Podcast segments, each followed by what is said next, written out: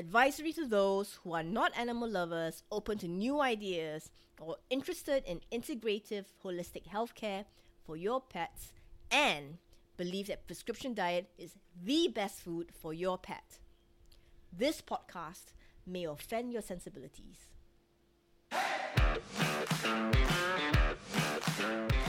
Have you ever felt frustrated and helpless after listening and doing everything your vet told you to do, but it only made your sick pet worse and not get any better? That's me in 2008 with my first adopted cat, Meow. I did everything the vet told me to do, and I realized she wasn't getting any better and only worse.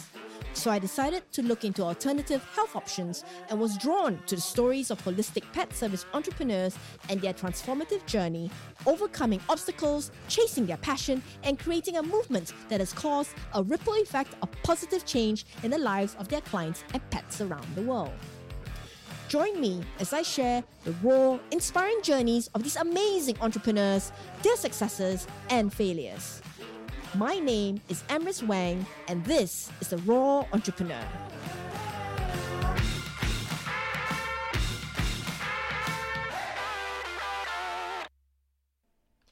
Good morning, everyone. This is Emrys Wang of The Raw Entrepawneur. Today's episode is with Scout and Zoe's founder, Cindy Dunston Quirk. Chief dog lover, Cindy has come full circle. As a young child in Georgia, dogs have always been part of her life. Just as certain breeds of dogs do some things better than others, people carry their own special traits into the business world. After gaining her marketing degree at Georgia State University, Cindy moved into corporation management with the instincts of a lab and the work ethic of a husky. Success in sales and marketing at multiple corporations was gratifying, but like a border collie stuck inside a fence, her creative side was itching to get out and run.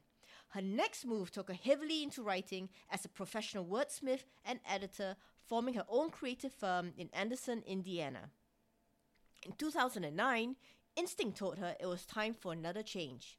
With her business, marketing, and creative skills, she knew she had the capacity to achieve something meaningful and to make a difference doing something she truly loved. But who and what? The answer was lying at the foot of the bed. Zoe, her then 10 year old German Shepherd, had allergies to bovine products of any kind. Very frustrating in a world filled with T bone scraps. Following a hunch, Cindy discovered naturally shed elk antlers. As it turned out, they were not only tolerable for dogs like Zoe, they were actually a much better alternative. Cindy founded her own company in 2010 and named it after her beloved pets, Scout and Zoe. Scout and Zoe's natural antler dog chews are available at 450 stores globally.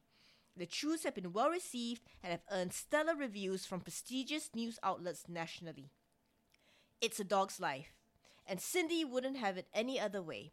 And for many pets and their owners, Scout and Zoe's is making the dog's life just a little bit better. This is her story. And let's see, we'll plug ourselves in.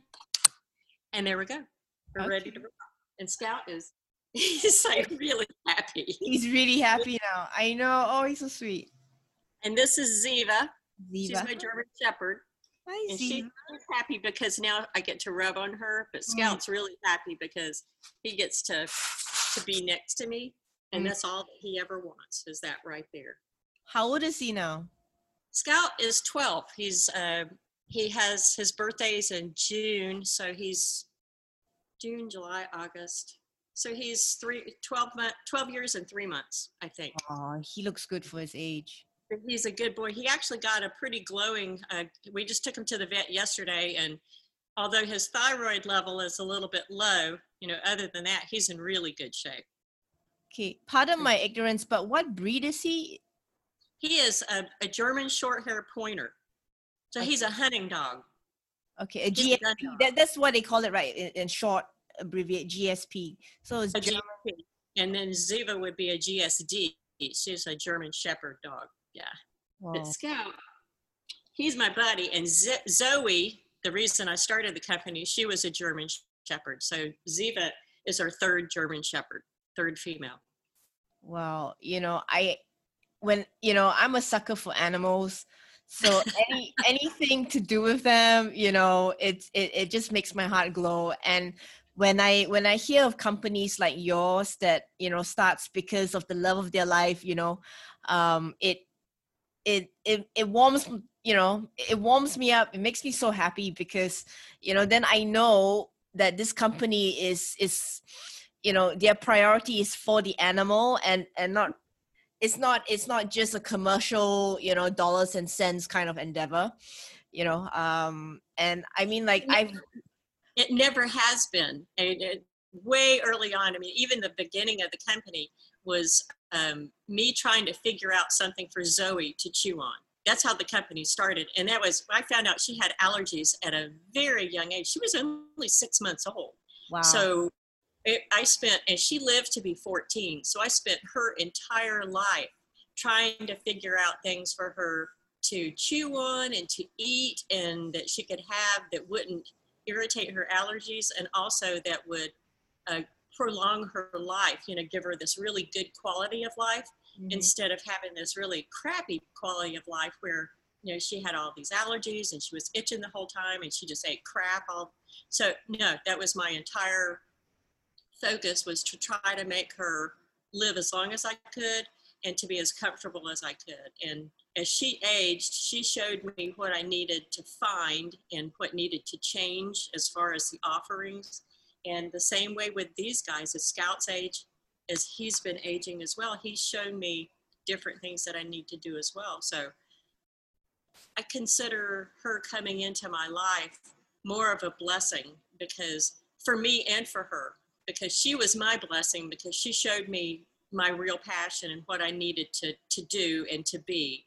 And then she was my blessing because, um, I mean, I was her blessing because I gave her this wonderful quality of life that she may not have gotten otherwise because we had the means to be able to afford the testing and the special food and, and everything to give her, but she didn't you know, if it hadn't been for us and she would have wound up somewhere else, I don't know if she would have gotten that mm. or if she would have lived as long as she did. But if I had known then what I know now, she would have lived even longer. Wow. Yeah. It, it usually starts with, you know, we don't know and then we're trying to figure things out. And, you know, as time passed, now that, you know, 2020 hindsight is always the best, you know, you sort of look back like, oh, if if I knew now, you know, if I knew now what I knew then, you know, whatever, you know, it's like it'll make life so much better, you know. But it's because it's because of that very first animal, you know, that that you know touches your heart, and you just have this. You're compelled, you know, to search for an answer to help help help the animal um, that actually you know spreads the blessings out because you're actually helping a whole bunch of other pet owners with their with their dogs as well and and their issues so you know i mean like i've read i've read reviews from you know um keep the tail wagging where kimberly she you know she loves your products and she's always you know talking about you know how how great your your your, your products are you know and I just feel that you know, uh, wow, this is this is someone that I really want to know and and and get to know and find out her story because you know I think a lot of a lot of people around the world, especially now with this COVID nineteen pandemic, they they don't know what to do.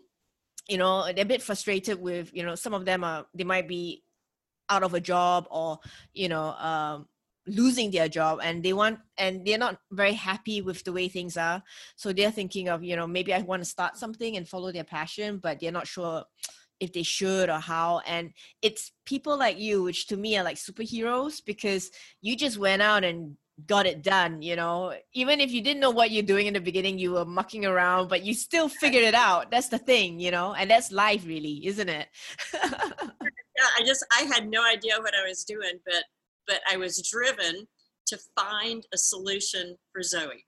I was I was made it my mission to do that. And in doing that, I kept thinking she's not the only dog in the world that has this problem. Mm-hmm. And then I sampled a small smattering of, of dogs in our neighborhood and from friends. And it's like, yeah, I think I think this could be this could be a business. And I mean, I had I had full faith that you know whatever I did, it was going to be okay. But my husband, on the other hand, thought that this was just a hobby. And I got these two really large purchase orders. Maybe, let's see, I started the business in late January, early February of 2010. And then I got these really huge POs in November of that year. And I think that he thought it was a hobby up until that time. And when the semi truck came to pick up the freight of those two orders that I packed in the garage, it's like, oh, this is a business. It's like, oh, okay. yeah. Well, and I looked at him and it's like, well, duh, what'd you think? You know, it's because I've always been the go big or stay at home kind of person. So it's like, okay, if I'm going to do it, I'm all in. I'm going to do it as big as I can. And my my vision for this for this company for Scout and Zoe's is global domination. So here we are. See, I'm already in Singapore. So and we're in Hong Kong and um, where else are we? Uh, South Korea and Japan. So we're we're making progress on that world domination. We're making progress. That's awesome. That's awesome. Um, could you share with everyone because people would, you know, wondering who is um, Cindy Dunston Cook? Who am I? Well, I'm mom to Scout and Ziva. I'm um, a Southerner. I was raised in Georgia, in the southern part of the United States. And I am the middle of three girls. My mom and dad were, um, they're gone now, but they were great role models. My dad was a, a lifelong salesperson and a sailor, so I cuss like a sailor. Uh, I, I swear a lot. Uh, which I probably will not do today on this broadcast unless I get really upset about something or really into it, and then I'll no swear. No worries, no worries. Say whatever you want. And my mom was a, a nurse who worked in the operating room with the surgical doctors. So she, at, at a very early age, she was a rebel, and she um, was the kind of person who didn't let her gender hold her back. So she knew that she could be anything that she wanted to be and she was a nurse because her parents couldn't afford to send her to music school. So when we were being raised, uh, we were raised, and both of our parents worked, and so we kind of had to. I don't know if you know the phrase latchkey kids. Do y'all have that? Okay, yeah. so we were the original latch, latchkey generation because our parents were gone when we got home from school, so we had to take care of ourselves and each other. And I think that that gave us a certain level of independence and that we knew that we had to do if we needed to do some things we just had to do them because we couldn't wait on our parents to do them for us and i think that that wasn't by design but i think both of my parents you know if, if you had asked them prior to their their passing on if they regretted any of that they might have said well maybe a little bit but they're very independent and they know how to get shit done. I mean, see, there we go, get stuff done. So um, I think that a lot of the success that I've enjoyed as an adult and as a person, I directly attribute to both of my parents telling me that I could do and be anything that I wanted to be and do, and to have that chutzpah to just get it done. You know, if you put your mind to something do it the best that you can or you know kind of don't do it halfway because halfway is kind of for for um it's just not it's just not done. You know do it as good as you can do it as well as you can and and go go big. So that's what i did. Wow so with before you started uh scout and zoe um what what would you what were you doing before that what were you working as oh gosh before I started Scout and Zoe's. Let's see. Um, I was in sales forever. I grad, let's see, I graduated in 1980 from college. So I'm, I'm 62 now. And I was in a series of um, corporate jobs and always in sales. So I know how to sell anything. I could sell and I could sell an Eskimo and igloo. I could sell, I can sell anything.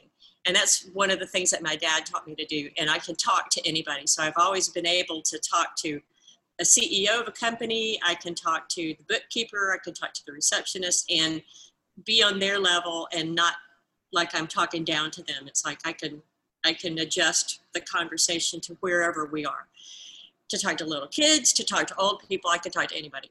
So I've had a series of corporate jobs from which I got fired most of the time because I was a very big personality and a lot of people didn't know how to deal with that. No. So, um, but then directly before I started Scout and Zoe's, I think that I was, um, I ghost wrote for a little while. I wrote a lot of books for people. Um, I edited articles. I wrote for the paper. I was an event planner uh, for a while. I worked for my church for a little while and um, the director of marketing and communications. I mean, I've had a lot of jobs, but I think the the job that I had directly before I started Scout and Zoe's, and a little bit while I was starting Scout and Zoe's, was as a curator of an art collection in Indianapolis. Wow.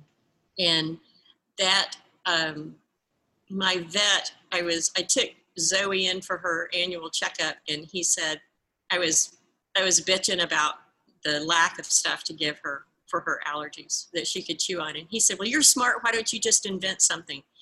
And I said, and then he's and then he went further and said, "Well, and if you do, I'll I'll invest in it." And and I thought, okay, well, I'm pretty smart. I I'll take that challenge. And I did invent something, but he did not invest, which was always a mystery to me. But um, I've done a lot of things, and I think while I love some of the stuff that I've done, and I've really hated some of the stuff that I've done. I think that it's all been really good training ground for where I am now because I've had really great bosses and I've had really crappy bosses and I've had wonderful jobs and not good jobs and everything has made its imprint and it's like the, it's perfect for an entrepreneur. When you look at an entrepreneur's resume, it's usually real disjointed and we usually get fired from a bunch of jobs and it's almost like we can't figure out what we want to do when we grow up but now if you look at my resume it's it's kind of like going oh well that's perfect because that taught you sales and that taught you how to be a good boss and that taught you good customer service and i mean just along the way you're you're the sum of all of your experiences and i while some of them weren't pleasant at the moment i'm grateful that I have the experience so I can go, okay, yeah, I, I won't be really shitty to one of my employees that that's not doing something right because I remember how that feels. So I'll I'll frame it in a certain way to where it's a learning experience rather than a condescending one. So I've done a lot of stuff. So basically, you've been working, you know, what 40 50 years i mean like you only started scout and zoe in 2010 right? Right. Yeah, I was 51. Like 10 years ago. Yeah, so that was like 10 years ago and, and 51. So that means mm-hmm. prior to that, you've had like a shitload of experience oh, yeah. In different, you know, different fields, different professions, you know, um, flexing your muscles and learning new skills and experiences Absolutely. to actually prepare you you know in that sense you were collecting like you know like one of those um like i don't know dungeons and dragons when you're going on adventures and you're collecting all those skill sets as you go along your adventure. You know you fight a battle you get something you know you put it in your treasure chest you know? Your backpack. Yeah. We're done and then you put some more in your backpack and then it's like yeah yeah i have a shitload of experience for sure.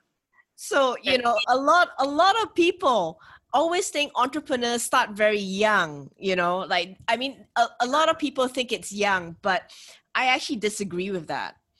And i completely disagree with that because if you look at do you have a kentucky fried chicken or kfc's yeah where you are? Yes. Okay. So colonel sanders didn't start his companies until he was well into his 60s or 70s wow. And if you look at um, walt disney was also not a young man. Um, there were there's something on Facebook that comes up every you know how the memories come up on Facebook.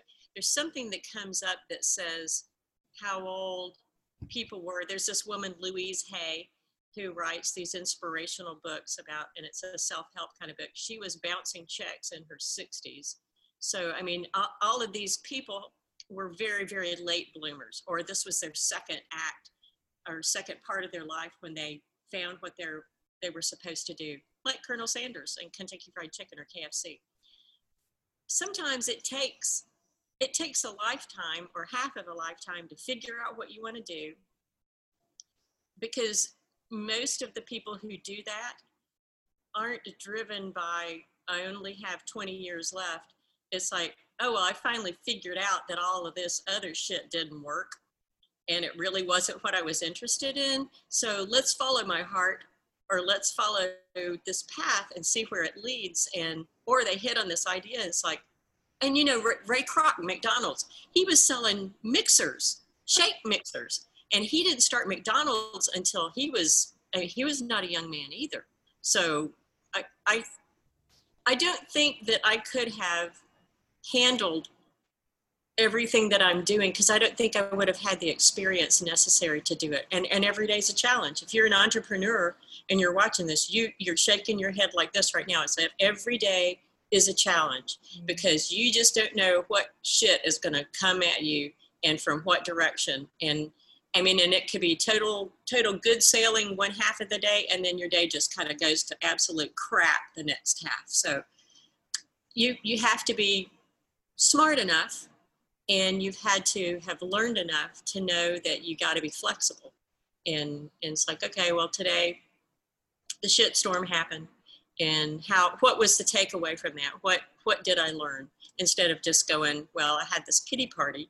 I mean i still have pity parties because they're they're necessary for you to say okay feel the experience feel the dread feel the sadness whatever it is or the grief over what you didn't get and it's like, okay, big girl, big boy, pull yourself up by your panties and put them on, put on your big girl panties, and let's go at it for another day. Yep. So, um, you said uh, when you started the business, you were starting it from your home.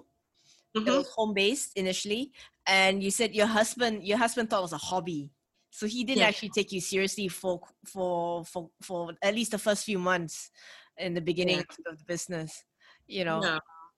did it did it bother you or you didn't really care? I didn't really care. I mean i i mean i this is going to sound horrible but i really don't care what he thinks because it was something that i wanted to do. And he he knew when he married me that i was very headstrong and that i was going to do whatever the hell i wanted anyway. So he has been flexible and uh, gracious enough to ex- to let me explore where I mean, and he's been we've been married for 31 years, wow. so he's been through all of these firings and you know the sadness. It's like I don't understand why somebody why one of the bosses would tell me when they're firing me, you're just not wired correctly, and it's like, well, I may not be wired correctly for you, but I'm wired perfectly for me. So he's been with me through all of these for most of my professional life. And he's been gracious enough to let me find what I was really good at and what I was really passionate about. And he would laugh if he heard this interview and said, Well, you know, heard me say I didn't really care what he thought because he would know it's true. I care on a lot of levels, but I don't, I didn't, it didn't really bother me that he thought it was a hobby because I, uh, being a middle child, I've always sort of been the underdog because I wasn't the smartest or the youngest, and I wasn't the oldest. I mean, I wasn't the prettiest, but I was me. And I always had to fight for the attention of my parents. I had to, it was always a competition for the attention. So I've always had to prove myself. So that's, that was nothing new to me. And to, to have to earn his respect I mean, I've got a certain a level of his respect anyway, but for him to finally look at it and say, she's put her heart and soul in this, she's worked her ass off, and now she's gotten these gigantic purchase orders, and and I'm really proud of her, and that meant the world to me for him to admit that, or for him to vocalize that, and he doesn't do it a lot, even now he still he still doesn't do it a lot but i think if if you had the conversation with him and said you know tell me what you think about your wife you know about her journey and and he would he would smile and and tell you that he was awfully proud. Ah, I think I think he sounds like the perfect match for you to to be able to absorb and withstand the the, the, the stormy weathers with you. You know, because you know, I mean, just listening to you, I know you're a firecracker. you're a you're a lady with chutzpah, so you know it it requires a certain a certain kind of man to be able to to be flexible enough to to take that. You know, um, so basically scout and zoe is really your dream your idea your your endeavor on your own. Yeah absolutely. That i run it on my own. I i make all the decisions on my own. Every i mean i take all the blame too because if something bad happens then it's me who did it. So yeah it's it's all mine. It's not ours. It's not my husband's and mine because he has his own store he has his own business. So his is separate and i don't mess around in that and this is separate and I, he doesn't have anything to do. I ask him certain things. If i want his opinion i'll ask him. And uh, while i've been looking for a new warehouse he's gone with me on a couple of occasions just so i can get his feedback and say okay what what am i missing here?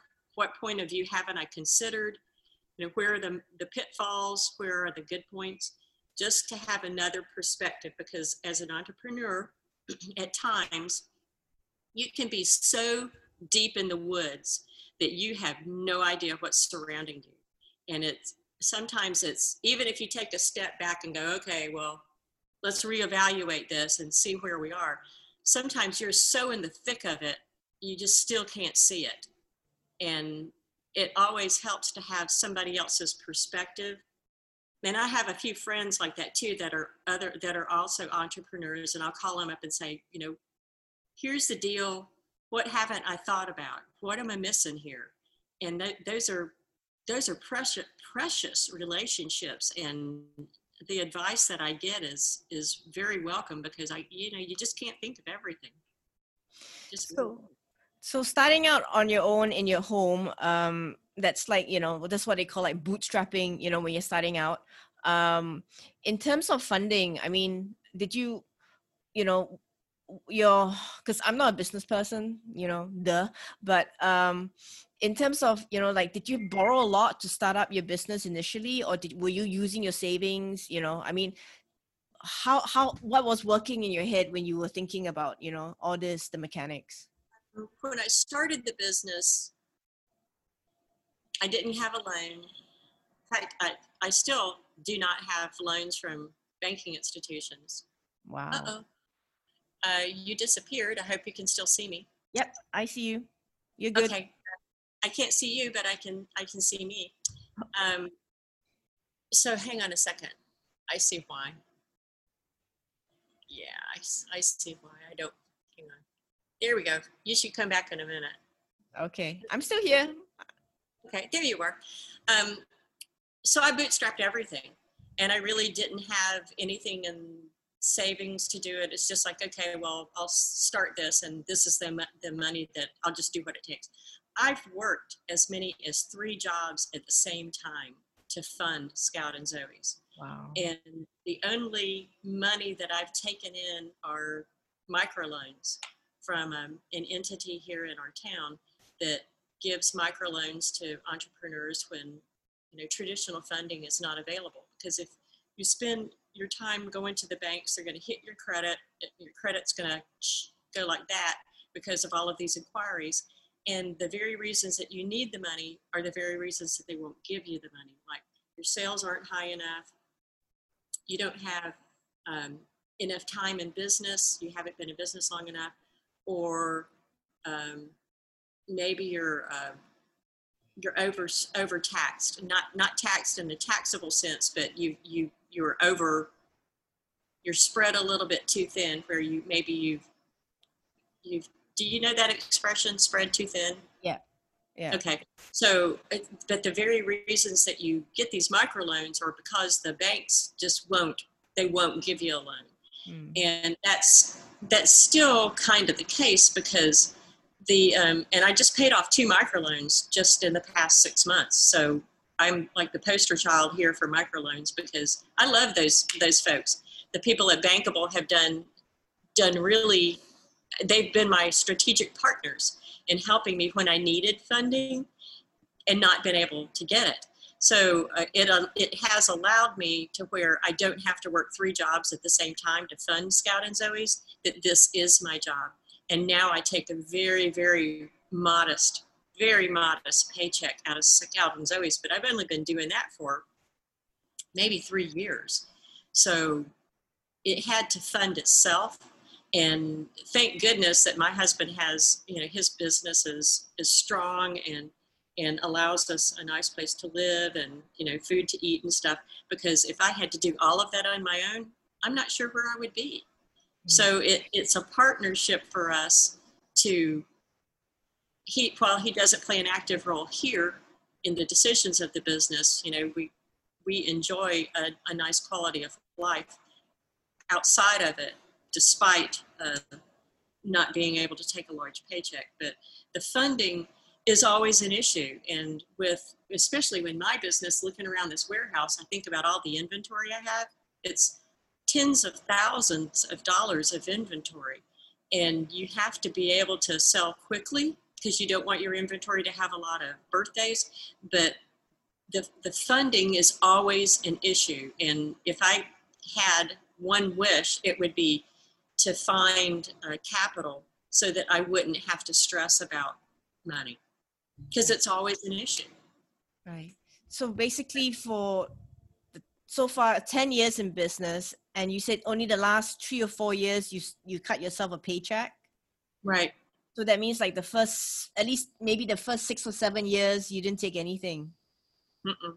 No, everything went back into the company. All the earnings went back into the company to buy more inventory or to um, to buy the components for the products, the bags or the labels or different things like that. So, because if you don't have all of the those components to put the product in, then you can't sell it. So, I mean, there's it's kind of like the chicken before the egg, but you have to have everything at the same time to be able to have a sellable product. And you know, I, I think that for for the limited funding that I've had, and and coupled with as much as I've as hard as I've worked on all of this, I think that I've done really really well. And that always, whenever I'm talking to somebody who has the means and maybe the heart to invest, it's like if I can do all of this on my own, what could I do with an, an infusion of cash or a staff? You know, because I've had the cash and I can hire the staff, but it's this circular argument that it's like, well, then hire the staff and then we'll see about that when your revenues increase. It's like, no, I need the capital before I can do that. So I do what I can. So how, how many years were you working out of your home before you moved into a warehouse? I've only been in the warehouse for three years. Wow. That the um, products have been in different places for a long time because really early on after the first six or seven months, it was pretty evident that I couldn't do it out of the basement of our house or the garage because the, as my husband was cutting the antlers one day, I was marking them and he was cutting them with a chop saw. One of the antlers slipped and he almost cut two of his fingers off, and the antler hit me square between the eyes. Oh, wow. And he looked at me at that point and said, I'm done. I'm not doing it anymore. You need to find somewhere else to do it. So I found someone to cut them. I found uh, an entity in the town where we live that um, teaches intellectually disabled adults job skills. They've been packing the products ever since. So at that point, everything started being moved away from the house. I still had my office in the house, but we had product at one point in four different places, in four different warehouses, you know, pieces and parts and being fulfilled other places. But when I leased this space four year, three years ago, I brought it all back here. And now I can look here and go, okay, all my inventory's here. I'm responsible for counting it. I'm responsible for managing it. Um, and I don't have to worry about it getting damaged or miscounted or anything anywhere else. But it's that's that in itself is a a milestone because for a lot of entrepreneurs entrepreneurs, they can't afford to take it out of their house, especially if it is on that borderline between a solid business and a hobby. you really have to decide at some point whether you're you're all in or you know do you still want to play small on that because once you're all in you really need to figure out the, the space and then the logistics of how to ship and, and get stuff moved because moved across not just moved to a space but product moving to where it needs to go whether that's a store or a website or the customer wherever it needs to go you need to figure that out. So in the beginning you were basically a solopreneur. I mean like you were basically on your own and your husband will help you do the chopping the the, the, the sort of like uh, the manual labor so to speak in the beginning. Um, right. when when did you start um, looking for the who you know like being resourceful and and and and, and sourcing out outsourcing the, the labor and stuff. Did you see you know in terms of you know usually when we're doing everything on your own it's it's really tiring it's very time consuming um and you know the question is you know like you said the borderline of is it a hobby or you all in or all out?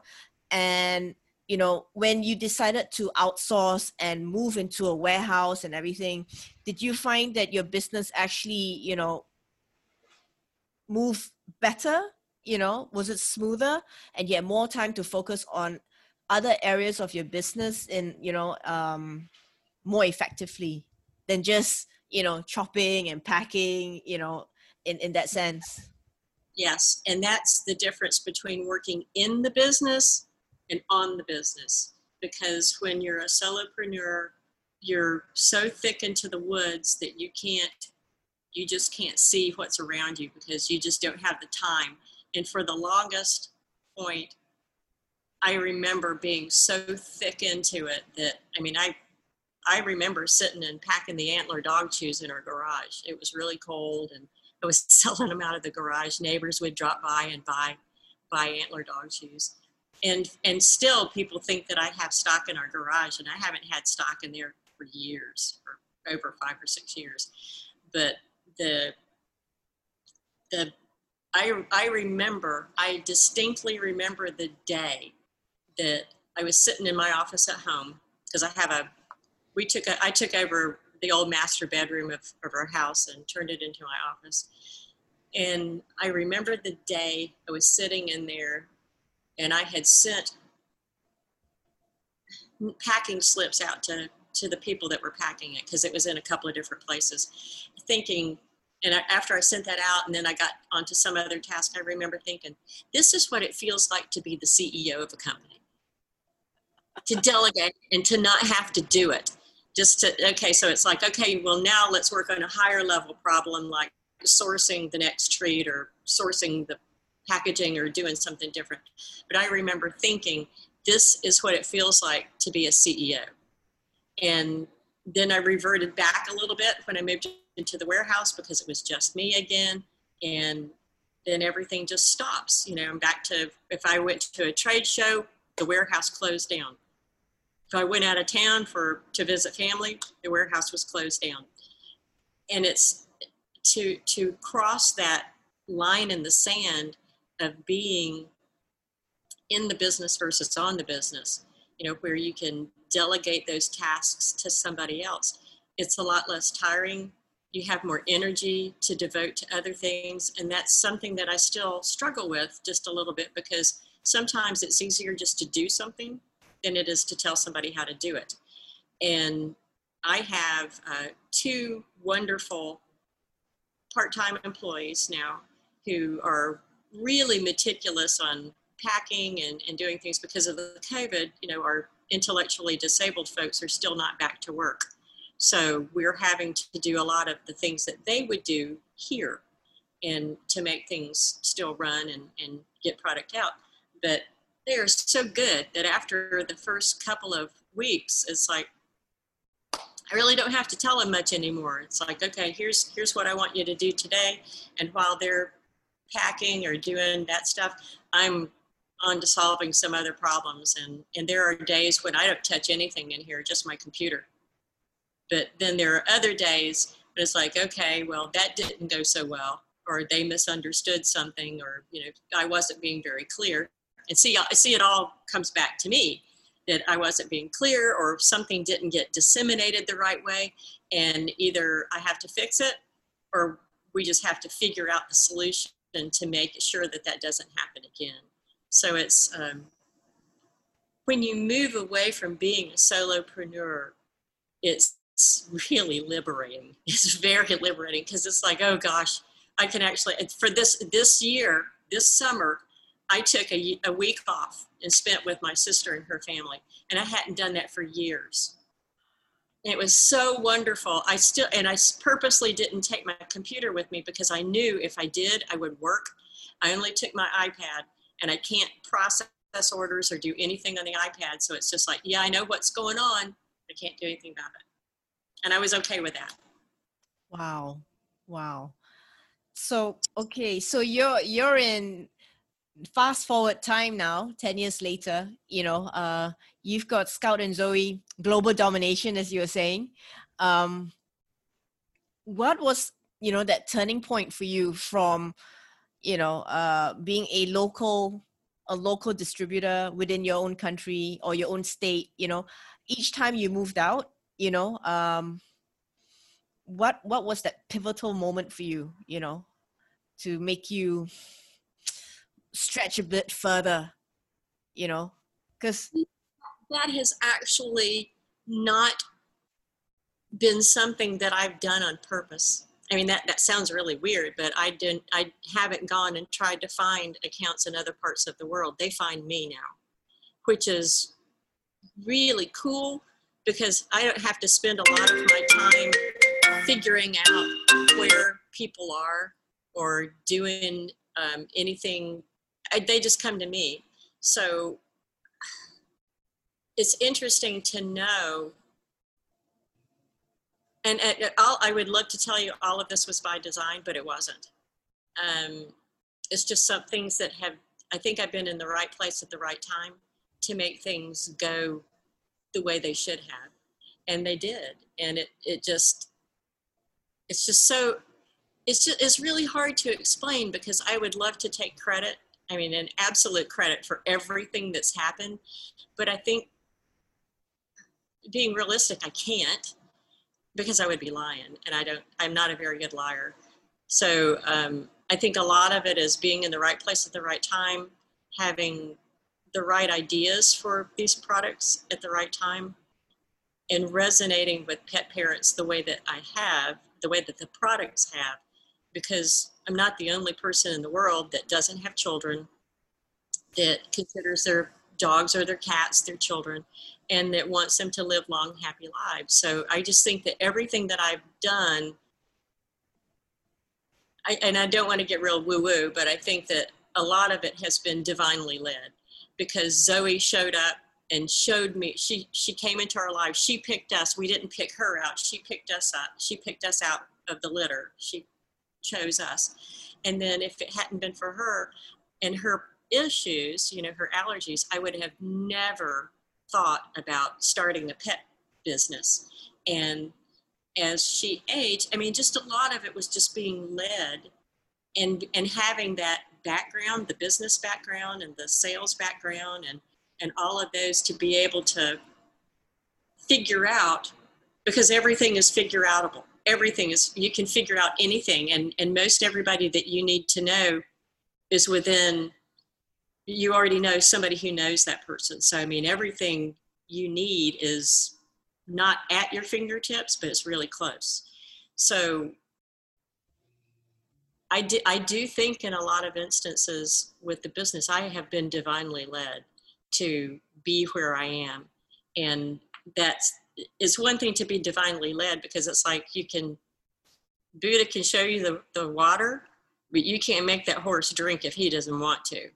So yeah, I I was shown and I had the the wherewithal and the chutzpah to to go after it. So and that's that's I credit my parents with that. It's like if you want something bad enough, you have to work for it, and nothing happens without that hard work or that action. And that's where I think that's where I've put the most energy into it is being shown the opportunities and going after it. I think um like I think for in your instance, it's not just about you know the so-called a lot of people they sort of complain that they have the lack of resources so they can't Mm. achieve it they always blame like oh i can't do this because i don't have this this this this this whereas you know uh you on the other hand is okay uh what you know what do i need instead of what i don't have you sort of look at it like what do i need and how do i get it you know you're you're being actually resourceful in Mhm. in trying to look for um the answers you know instead of uh you know sitting there and crying and being whiny about it you know and, and feeling sorry. I mean like you say you have pity parties but you sort of pick yourself up and then you sort of look for the answers. You try to you know find the alternative solutions you know and from your story it's it really sounds like you're still you know very much the one person in charge the one person making all the plans and decisions from you know operations sourcing you know uh, the logistics planning um, and i would say the marketing as well you know how how how you reach out to people because i think word of was that that was how how you started wasn't it um with your website when you started out you had an online You know, that's interesting because I had, um, when Scout and Zoe started, I had a website. It wasn't very good. And when I started the business, I thought that it was going to be an online business r- that I would run from the garage. Mm. I, d- I don't know why I had that idea, but I just did. And and I thought, okay, well, you know, this won't take very much money to do this. I can I can make this work. And very quickly I was wrong. I was also wrong about my customer because I thought that my customer would be this real high income family that uh, and they would have this very high discretionary income and that they would they would spend that on their their pets. I was so wrong. I was so wrong. It very early on it became apparent that wholesale accounts were my bread and butter. I don't know why. I have no idea that was the definitive moment. It's like no you're not going to do direct to consumer. You're going to do b2b you're going to be business to business. I have no idea but the wholesale accounts have always been so easy so easy that now they come to me instead of me having to go after them and I mean, there's certain accounts that I'll hear about, and it's like I'll make a phone call or I'll put an email right in or ask somebody to introduce me so that I can get into an account. But the direct to consumer, just until recently, it just never caught fire, and I don't know why. Um, we redesigned the website last December and put it on a different platform called Big Commerce that is. Uh, has all of these really nice bells and whistles with it. And and now i have an agency in uh, indianapolis about 30 miles from here that handles all of the social media. So anything that you see that is put out on social media they're doing it. I'm not doing it. They're doing it now. And they know my voice. They know that i swear like a parrot. So i mean they they are good with that and that has gained us a lot of exposure and sales on the direct to consumer website. But this was not the way that i thought it would go at all not at all. And i just i just don't have any explanation for why it's like that. But to this day like 95 96% of our business is wholesale wow I don't know why. I, I don't I don't know. And and it was very early on that and, and actually right now in the state where we're located in Indiana, I have less business here than I have around the world. So, so Crikey. is, is more well known domestically and internationally than in the state or the town where I live nobody knows that we're here, which is amazes me because I've been in business. I'm now in my 11th year. So you even though you have these plans for when you're an entrepreneur, it's like, okay, I'm going to start this business and it's going to be it's going to be e-commerce and we're going to do this, this, this, and this. You kind of have to watch for what's being shown to you. And it's, um, it's almost like the, the universe is telling you who your customer is and then you need to pay attention and act on that. And for some reason, the wholesale is is much easier. I don't know why. I have, did that answer your question? I kind of got lost Yes. in that. No, no, I, I love this answer because you know, um, like I said, I'm I'm a dunce when it comes. I'm not I'm not I'm not a smart cookie. So you know, when I I know that when I try to ask certain questions, I might not know how to ask the right questions but i'm always hoping that you know you'll get the gist of what i'm trying to say. And you know like keywords will come out and then you'll pick up on it and then it'll lead you down a path. Exactly what you just did. So you know definitely i love this fact. I, I like this fact because a lot of people always start out thinking they're going to do an e-commerce website. Yeah. Yeah because it's easy. Mm. because easy and for a lot of times uh, when you do an e-commerce website it, especially if you get vendors to drop ship for you then you don't have to stock any inventory you don't have to buy any inventory. And i think that just honestly for me i think that that's a lazy way to do it. Because if you want your vendors to drop ship for you then you've got no skin in the game. You've got no skin in the game. But if you purchase the inventory and you own it then you have to sell it. You have to sell it to get your money. You're Right. not relying on somebody to to drop ship something and then yeah, you might have to pay them a drop shipping fee. But I think that e-commerce is a great business model, but you should not rely on drop shipping because you need to own the inventory. My dad used to call that deficit motivation. If you know you have to sell something to pay your bills, then you'll work harder to do it. Mm. he was a That wise is- man So if you own the inventory and you have an e-commerce site, then you know you're not going to get paid until you sell those products, and that margin is your profit. I mean, that's what you get paid for. So yeah, I I, I love e-commerce and I think it's great, but I I do think that you should own your inventory. You should own your own inventory for that. Oh, I, I, I actually have to say I really enjoy talking to you because you're you're dropping these words of you know all these nuggets, you know you're you're dropping them. And I like I said I love the fact that you know you started Scout and Zoe when you were in your 50 what early 50s like 50 51 yeah. you know and that would actually inspire you know a lot of people who are mid career you know even to actually start thinking you know like seriously like okay i'm not happy with my with my job or where my life is and i should think about doing something more meaningful you know Mhm. and you found your meaning through because of your love of zoe and your you know your desire to help her you know to to achieve something and that sort of that basically is the driving force of your business you know like why you're doing it the whole time and uh you you're such an awesome lady i mean like you know seriously you should write a book I want to, and I already have the title. I had the title picked out years ago, and it's uh, something that my dad used to tell me. And it's uh, the title will be "Don't be still in my book." Anybody that's listening to this, don't be still in the title to my book. It's called "Smarter Than a Show Dog," and because my dad always told me that I was smarter than a show dog. And, and I thought, well, God, that's that's great. The show dogs are pretty smart. Well, no, they're not. They're not. They're just pretty. So it's like that backhanded compliment from my dad. So it'll be a an homage to my dad, and because it, it won't just be about the pet business, despite its name. It'll be about starting a business and having a business because it'll be everything that business school didn't teach me or teach an entrepreneur because there's no way that the people in academics have been kicked around and beaten up and had their pants lit on fire by being in a position in a business where you had you just got your ass chewed out by a customer because you they think that you didn't do something correctly or a product got ruined because it was left at UPS and UPS didn't deliver it and it was raw food and now it's ruined.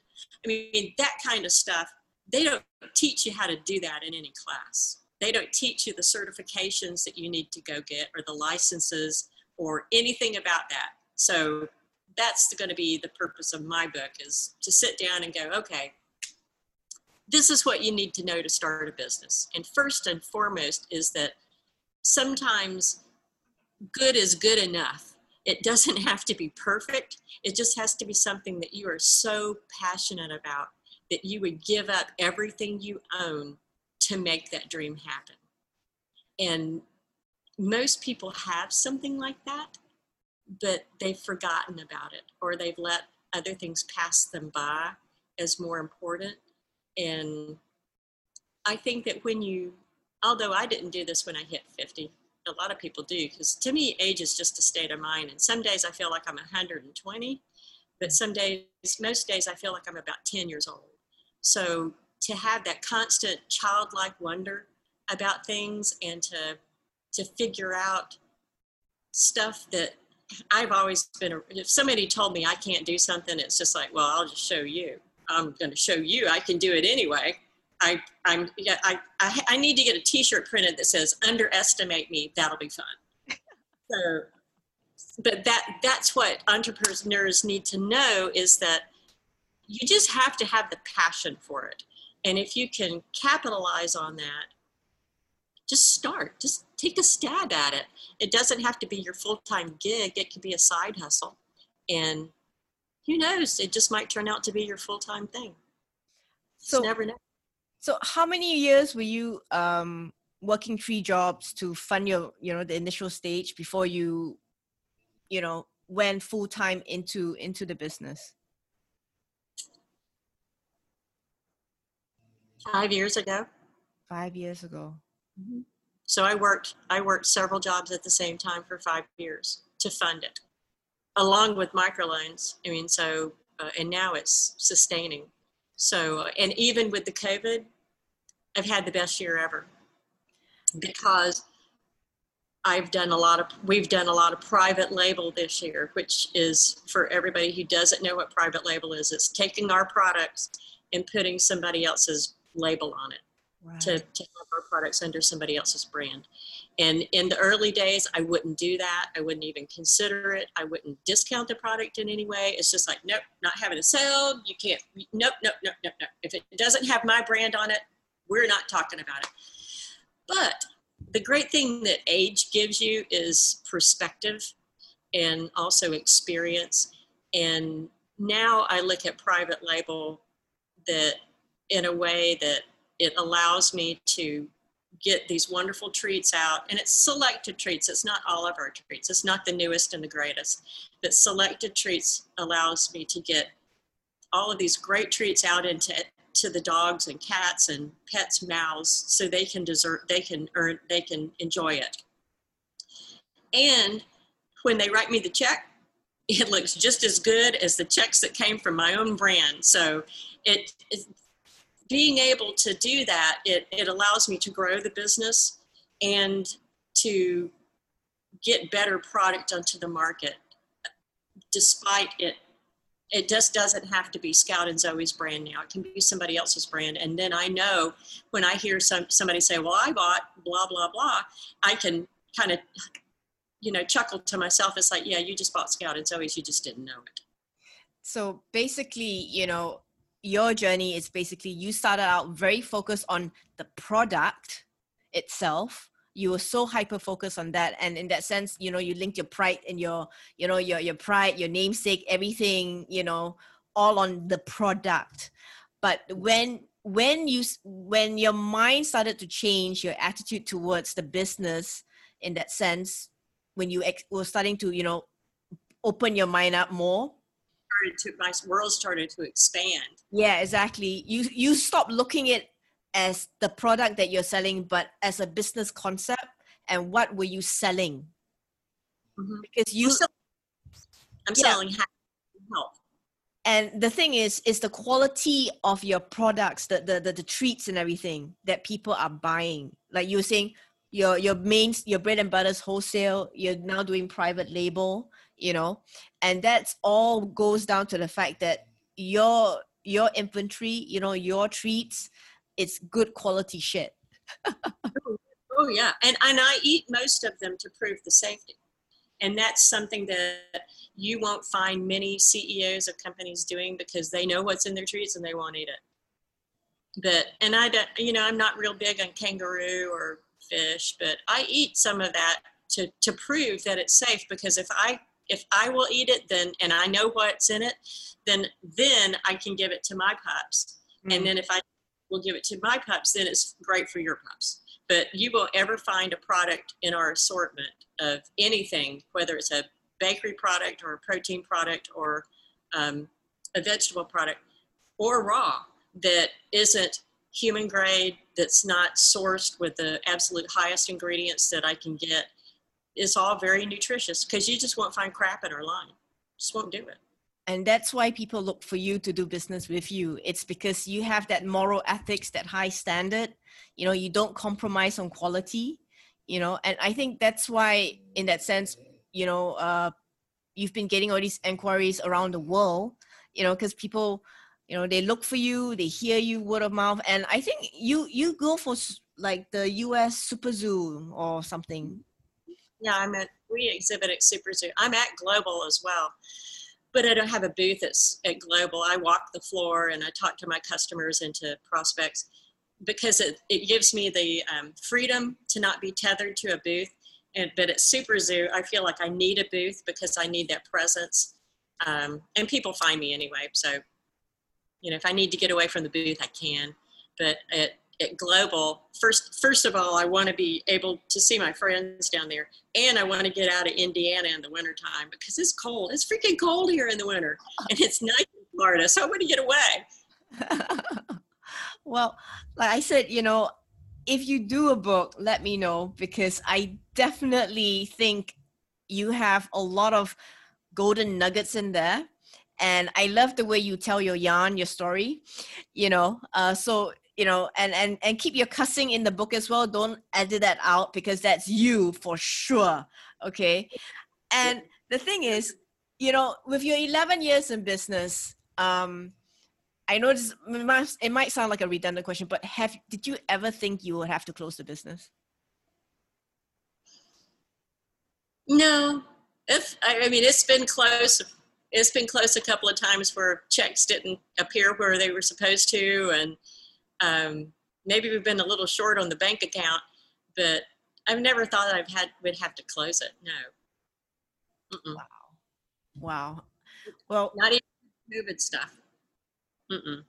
And in your 11 years, you know, uh, what would you say you're most proud of in your journey?